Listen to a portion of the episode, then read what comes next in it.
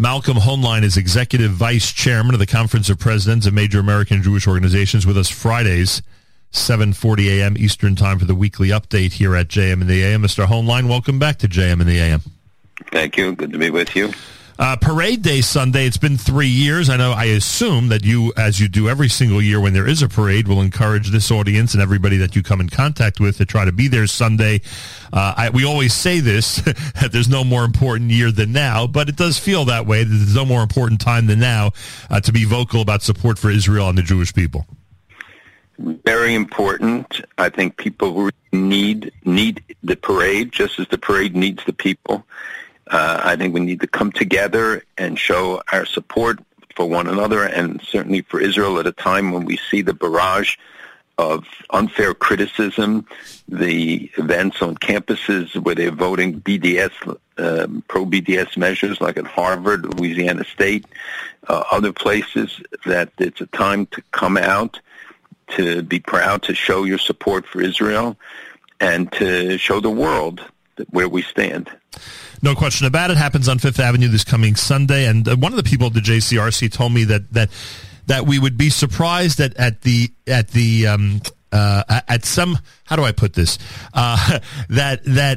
they've reached out to many groups along the political spectrum, and it seems there's a greater enthusiasm amongst everybody to be there. I hope that's true. Not everybody agrees on everything, obviously, but if we can agree on Israel at least and come together for a day, that's a really important step. So hopefully what that person told me is, in fact, accurate, and we'll see a big crowd and a diverse crowd in terms of diverse opinions this coming Sunday on Fifth Avenue, and I hope everybody will join us. Make sure to wave when you walk by at 64th Street and Fifth Avenue. Lots going on in this world, including what it looks somewhat. One of the Israeli correspondents, one of the Israeli journalists yesterday, actually went out on a limb and published on Twitter what will be, in his opinion, the next election day in Israel.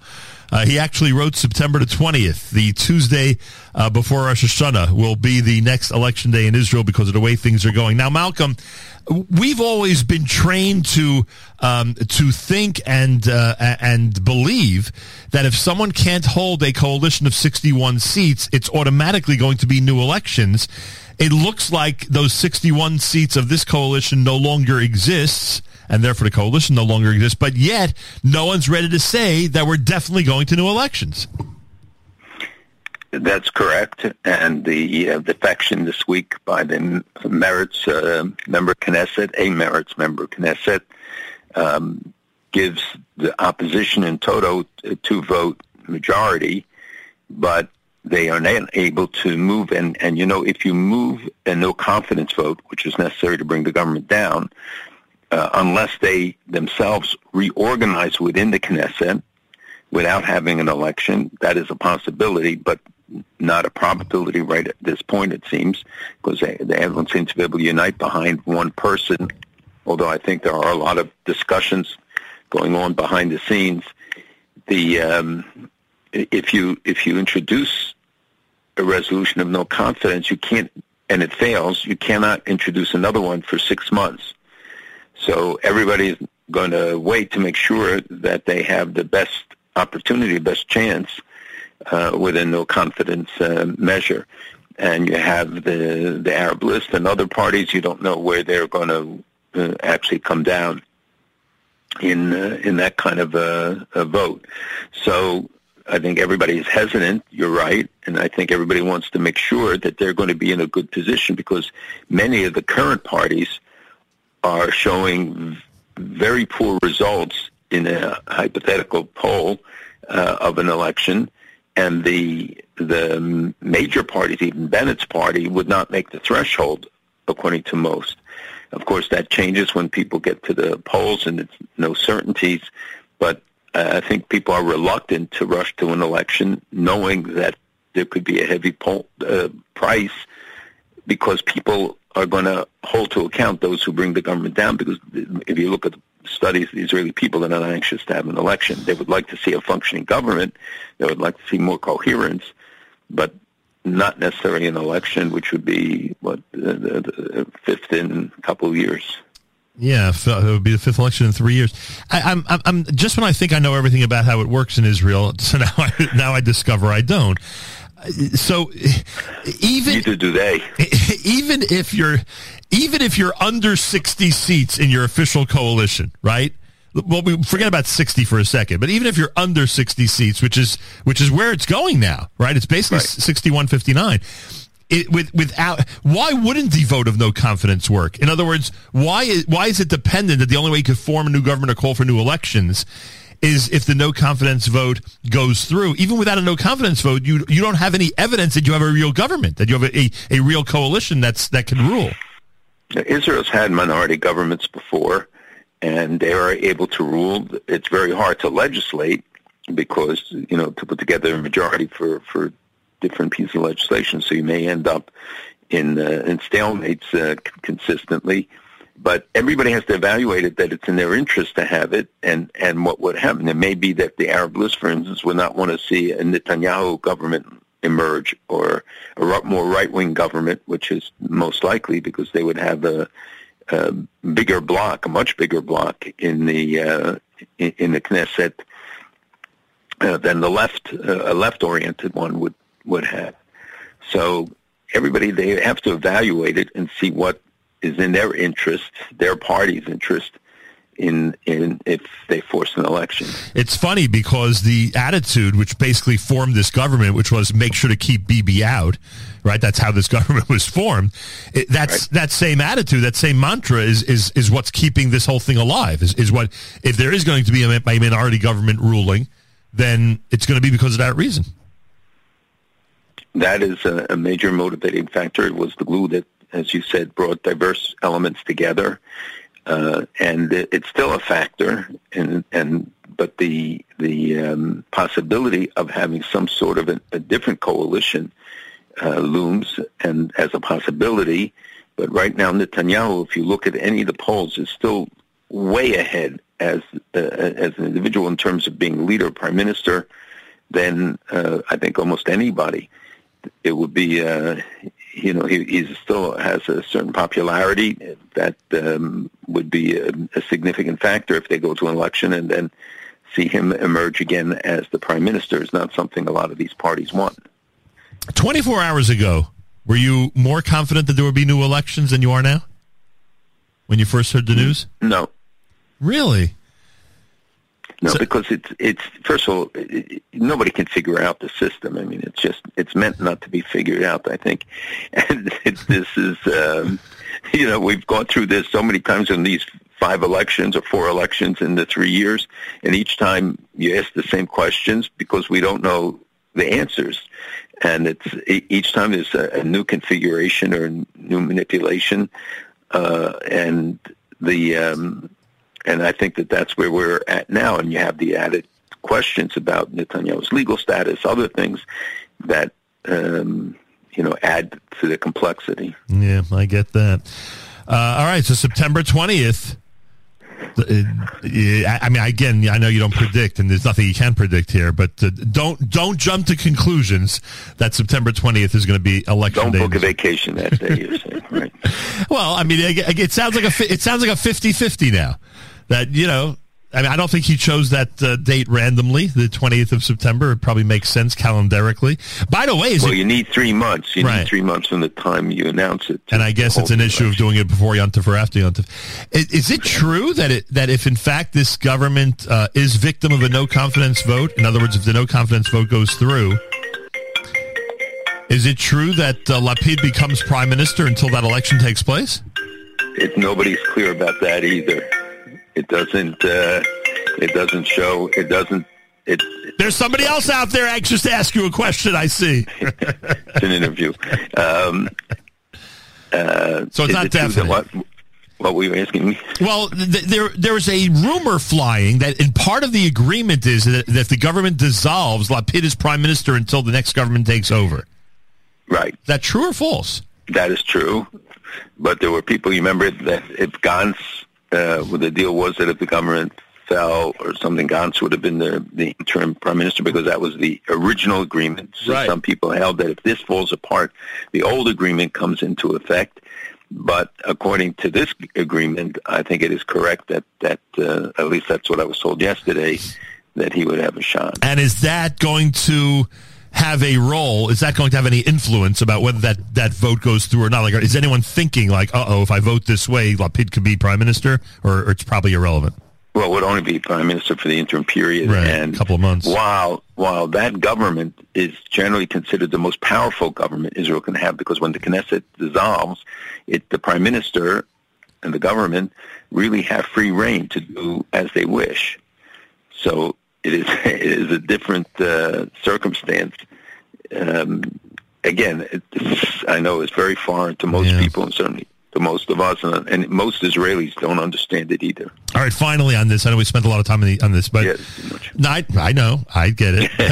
But when Zawabi says that she's leaving the coalition but not joining the opposition, does that also play a role in the? Yeah, because that's that vote that's the opposition would need. Right. So so it looks like if there is a vote of no confidence at the moment, it looks like it likely would not go through. That's what again, unless you want to call it 50-50, but whatever it is. Now there was a rumor that the president of the United States wanted to visit Israel, and that this whole, everything happening regarding this possible new election may postpone that or move the trip. What do you know about Biden's plans to go to Israel? I think it's still scheduled for the third week in June. I think it will be contingent on the fact that they have a government. Right. If the government falls, he won't go. But right now, as far as I know, the trip is still on, and he will go there. He may visit Saudi Arabia, may visit some other countries in the region and beyond. There are reports about what his itinerary is, but I don't think it is set. What can you tell us about what happened Wednesday night and Thursday in Meron? Were the Israeli security forces again ill-prepared for the massive crowds that were coming on Lag Bomer?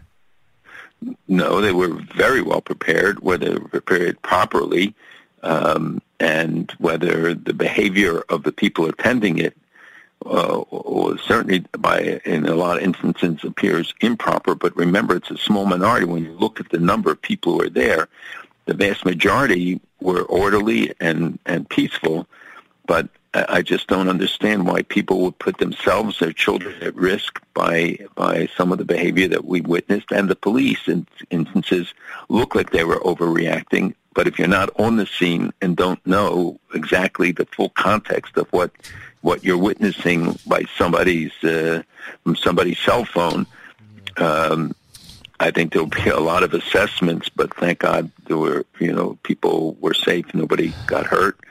There were some clashes, but they were very apparently minor exchanges with people, trying to break through the barriers, which eventually they did. So the question is there anything that they can do when you have such a massive crowd to really prevent it, or you just close it and not let the commemorations go on? Or find out ways. They were stopping cars far away, and people objected and found ways around the police blockades. Yeah, I don't know. You need cooperation from everybody in order to make it work. Thank God, nothing. Thank God, no tragedy. Thank God that nothing that nothing happened like what happened last year. And I thought the lesson of losing all those people and the tragedy would make people deal with things in a much more responsible manner. But again, thank God everything was relatively okay in the end. What do we know about if there is an investigation regarding the Al Jazeera journalist? Do we have any further knowledge about what happened in that case? Because Israel, of course, is being blamed by the world. And in addition to that, there was a report that Israeli police attacked mourners at the funeral. And I don't know if that's, again, evidence from a cell phone video that's misunderstood or not. What do we know about those two things? So for the actual investigation, as long as Palestinians won't share the bullets and won't cooperate with Israel, it's hard to draw any final conclusions. There were reports that the Israeli army was pursuing the theory that it did come from an Israeli soldier responding to fire. It is a war zone. There were 2,100-plus journalists killed in recent years in all the different countries, including 21 Al Jazeera journalists. And nobody can name one name or tell the circumstances.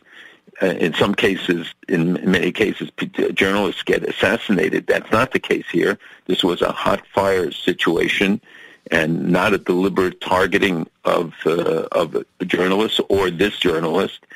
And I think the glorification and is so exaggerated because it involves Israel. It's a tragedy when journalists get killed, and people should work to protect the freedom of the press because you want to get the news out. But I think the way that this is being portrayed and the way that the world leaders jumping on it, why are they not doing it? They should do it whenever a journalist or innocent people get killed or hurt. But in those cases where it's deliberate, and here everyone knows this was not a deliberate targeting, and what happened at the funeral was the body, there was an arrangement made both with the church and with the family about how it would be handled, and the people violated it, violated the understanding, violated the agreement. And the people, they grabbed the body, and they were moving it away from the family, and nobody knew where they were going to take it, if they were going to take it to the church for the service or not. So the police interceded. Now, did they do it the right way? Should they have let them just take it and do what they want and let the PA forces deal with it? Is something I'm sure that will be examined, but the idea that they beat up people wantonly is just patently false.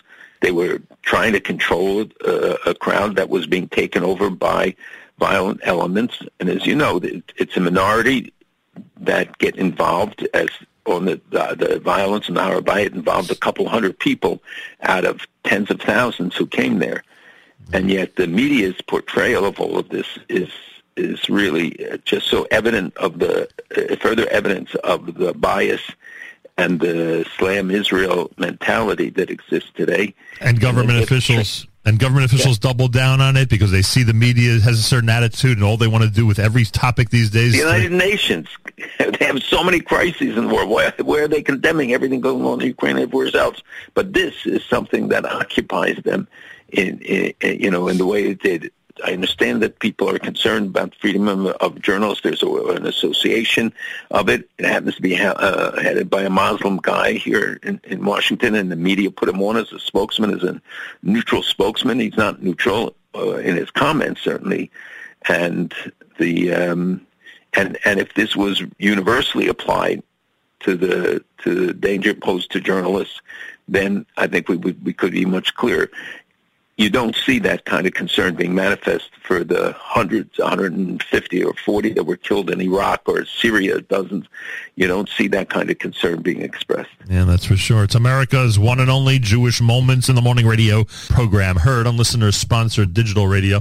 Around the world, the web at NahumSingal.com and the Nahum Singal Network, and, of course, on the beloved NSN app. Malcolm Hoenlein is Executive Vice Chairman of the Conference of Presidents of Major American Jewish Organizations. He and I remind everybody that this coming Sunday there's a parade, a Celebrate Israel parade, Fifth Avenue, New York City. Make sure to be there.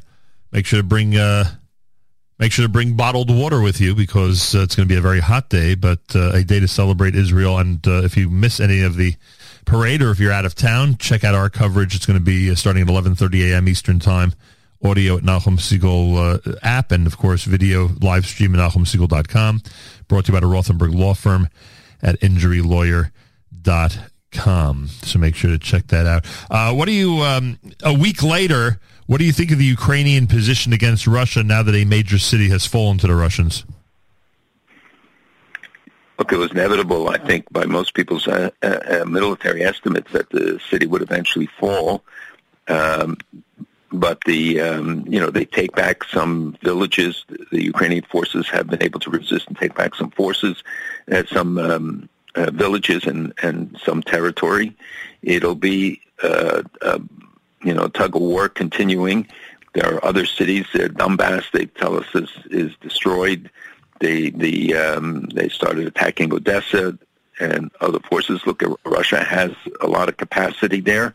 The fact that they resisted for so long and were able to take such a heavy toll on Russian forces and Russia's equipment is really very noteworthy and something that I'm sure is embarrassing to the Russians. You saw that they got rid of some of their top military although not the top military, and, constantly reassess, and we don't know what reality is really being portrayed to the Russian people and to Putin himself. He's dependent upon what information he's given.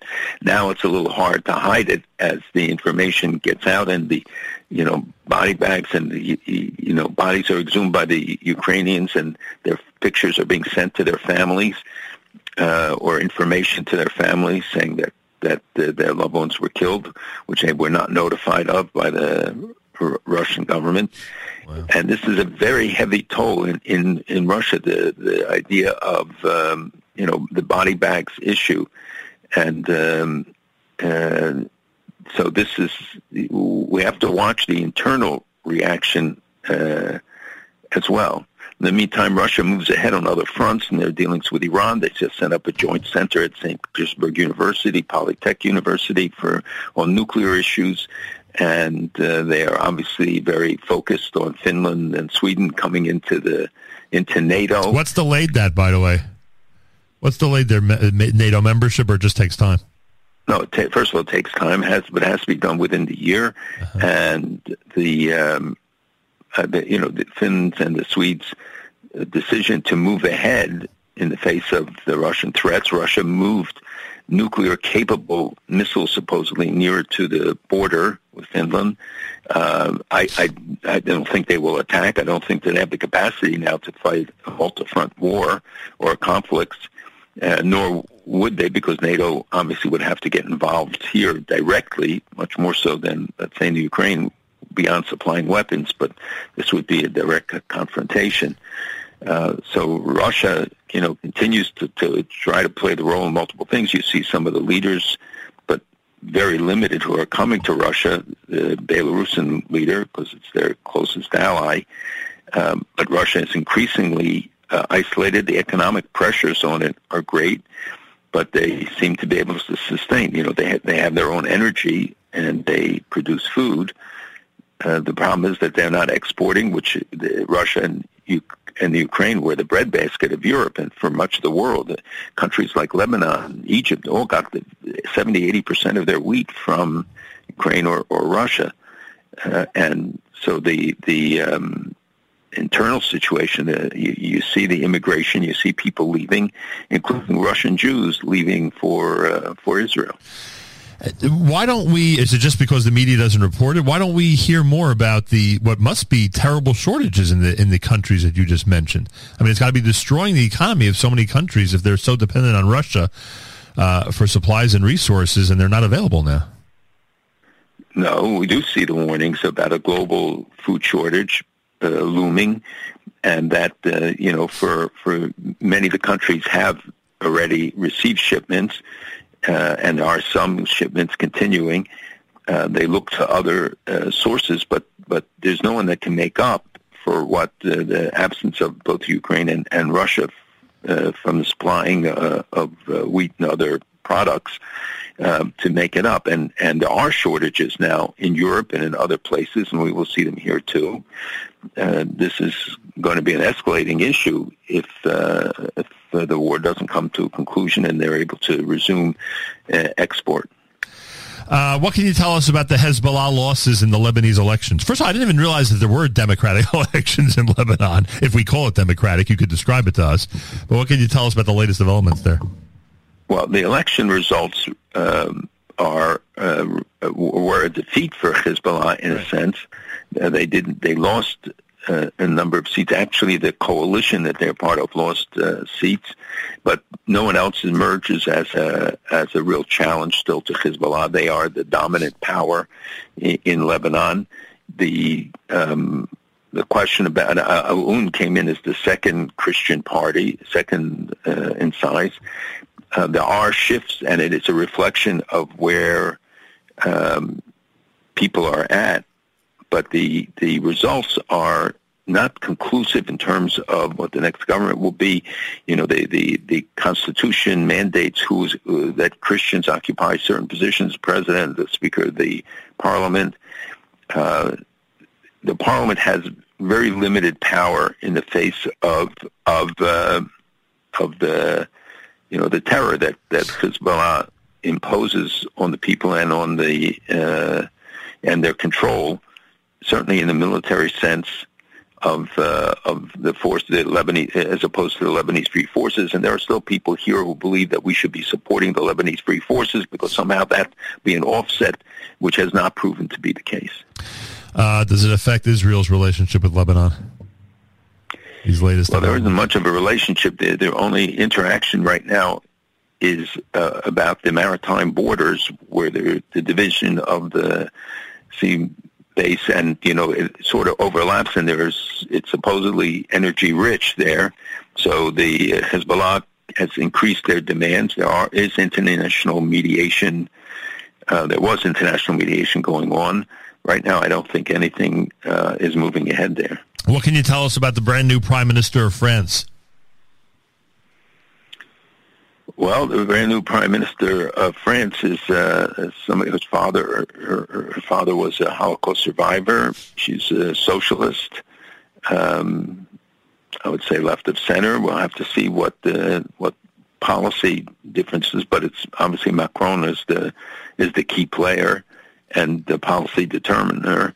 So we'll see whether there's continuity. He has pledged all sorts of reforms in dealing with the violence in the country, dealing with, hopefully, with anti-Semitism, which is, you know, is very strong in France, as it is everywhere else. Mm-hmm. We'll have to see. On that topic, by the way, I was curious. I know that, you know, it's on this side of the world. This one of many mass shootings that have taken place recently, but the one in Buffalo specifically. I was curious what your reaction was when you heard that Al Sharpton was calling for a summit on hate crimes that included members of the Black, Jewish, and Asian leadership that should be in Washington, etc. I'm not asking you to bash him, although if you want to, feel free. But I just the irony that he is out there in this leadership position trying to arrange for a summit about victims of hate crimes, when I think many would argue that he's responsible for a lot of the rhetoric that incites people, frankly. He has in the past certainly been involved in the incitement, and still never clearly rectified or apologized for some of his past actions. But lately he's been more responsible, and I don't know if that's the right word to use in regard to him. But you know, I also believe that I wanted to convene a national leadership conference to deal with Jew hatred, and waiting because of COVID, we had put it off. So I think a summit of leaders of the United States, not convened by him, but should be convened by the United States government or by, you know, recognized leaders, to really say that we're going to put a stop to this in some way. We can't eradicate it, but the fact that that in so many places, in schools, in universities, in influential institutions and individuals engage in rhetoric and in incitement that has to be intolerable. It has to be proven to be intolerable. We have to see governments crack down, that the revolving door justice ends. I want to hear him come out and say that the kind of reforms that were instituted have to be addressed, and that you can't have people walk into the court and an hour later out in the streets doing it again. That's the kind of stuff that we really need to see in a national movement. I think that this crosses all lines. I do believe members of Black and Hispanic and every other minority community who are targeted by this are fed up, and it, you know, they want to see the violence end. And it, you know, everybody cites the fact that it's a minority and a small number that engage in the violence. But when you have record numbers of deaths all over the country every weekend and every week now, this is an intolerable situation. And so I think I would like to see Congress move in, the state legislatures and others, to put in rational policies, but to start holding people to account, those who incite, those who use the Internet to do it, those who provide the weapons, those who facilitate it, and if there are foreign funds or other influences that are involved, that they have to be exposed and addressed, and if necessary, legislated against. I was hesitating to ask you the question. Now I'm glad I did, frankly. Finally, and I ask you this every single week, 7 days later, anything we should know about what's happening with Iran, any progress, if one wants to refer to it that way, in terms of the United States and its negotiations in regard to a New Deal? Well, there are huge developments in this last week, and it's very appropriate for us to keep this issue on the front lines, mm-hmm. because people are not paying attention. You look, the media hardly covers the situation in Iran. You know that $1 million Toman, the currency in Iran, is worth $23.60 now. Oh, my gosh. The economy is in full collapse. You see the incitement continue by Shiite leaders against Sunni, against the Takfiris, against other groups which you're naming. And most of all, we see and by the way, attacking against British Shiites, U.S. Sunnis by name, I mean, identifying these different groups. And interestingly, they made acknowledgments in describing the current situation, talking about the budget deficit of 500 trillion Toman, that 700 people a day died during COVID, that talking about the internal tensions because it's too obvious. But the big story is the demonstrations. In 19 of the 31 provinces in Iran, we had demonstrations, and some of them very large, about price of food and goods and the absence of food, the water shortages. Do they arrest people randomly when these demonstrations take place? They do arrest people. 5 were killed, by the way. Oh, gosh. Again, you don't see the world rising up and talking of... about this violence and the excesses and the Basiji going into the streets. They beat up people viciously, and many of them don't go to hospital because then they get arrested. And the internal situation seems to be escalating as the shortages are more and more widespread. And the government raised the price on certain foodstuffs and things, and that automatically is the basis for a strong reaction.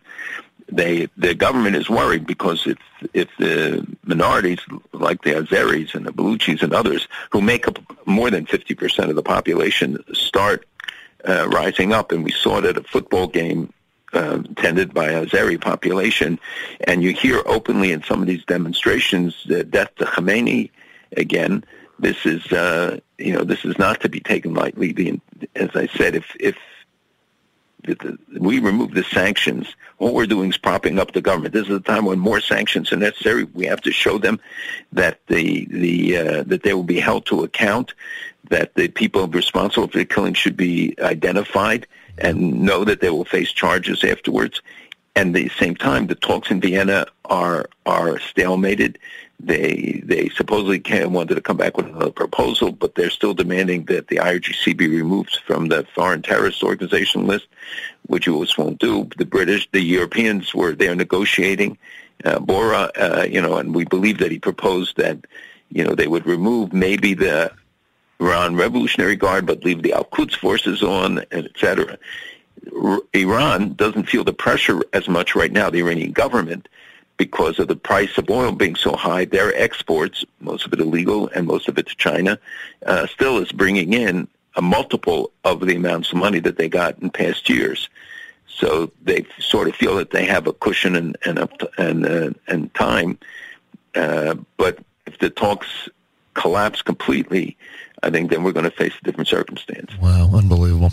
All right, hope to see you Sunday at the parade. Hopefully people will join us and celebrate Israel because, Malcolm, as you always remind us, times of tragedy and difficult times, it seems that people make sure to have their voices heard, but we should do so in a positive manner as well when it comes to celebrating Israel. And the world will be watching. People will be watching to see.